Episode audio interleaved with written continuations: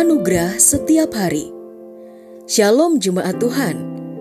Pada hari ini kita akan mendengarkan pesan firman Tuhan. Dan biarlah melalui pesan ini hidup kita boleh diajar tentang kebenaran dan anugerahnya.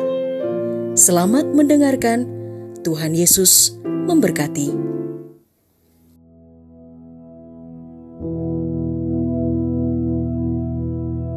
Sesuai dengan kebenaran firman Tuhan di dalam Yohanes pasalnya yang ke-12 ayatnya yang ke-46.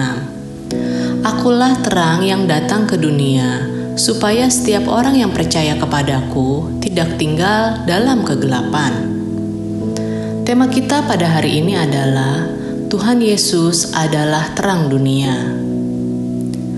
Dalam firman tertulis, Akulah terang dunia merupakan kebenaran yang nyata sebagai deklarasi keilahian Yesus Kristus, bahwa Dialah Tuhan yang hidup.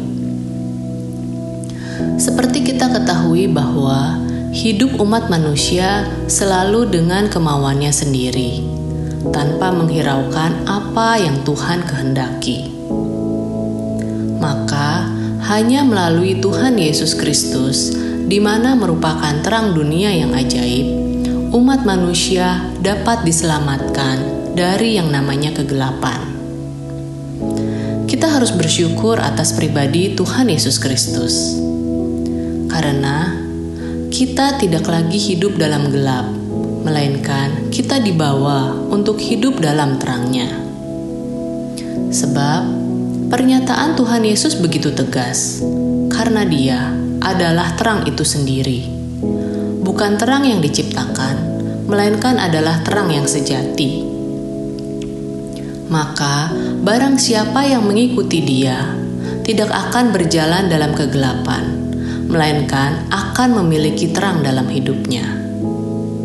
Sebab terang sejati memberikan terang hidup kepada siapa saja yang datang kepadanya.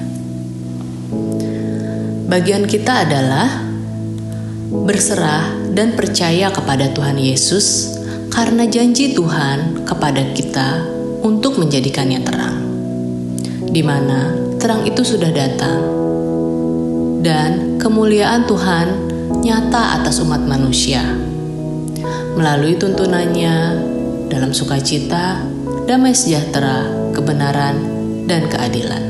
Haleluya!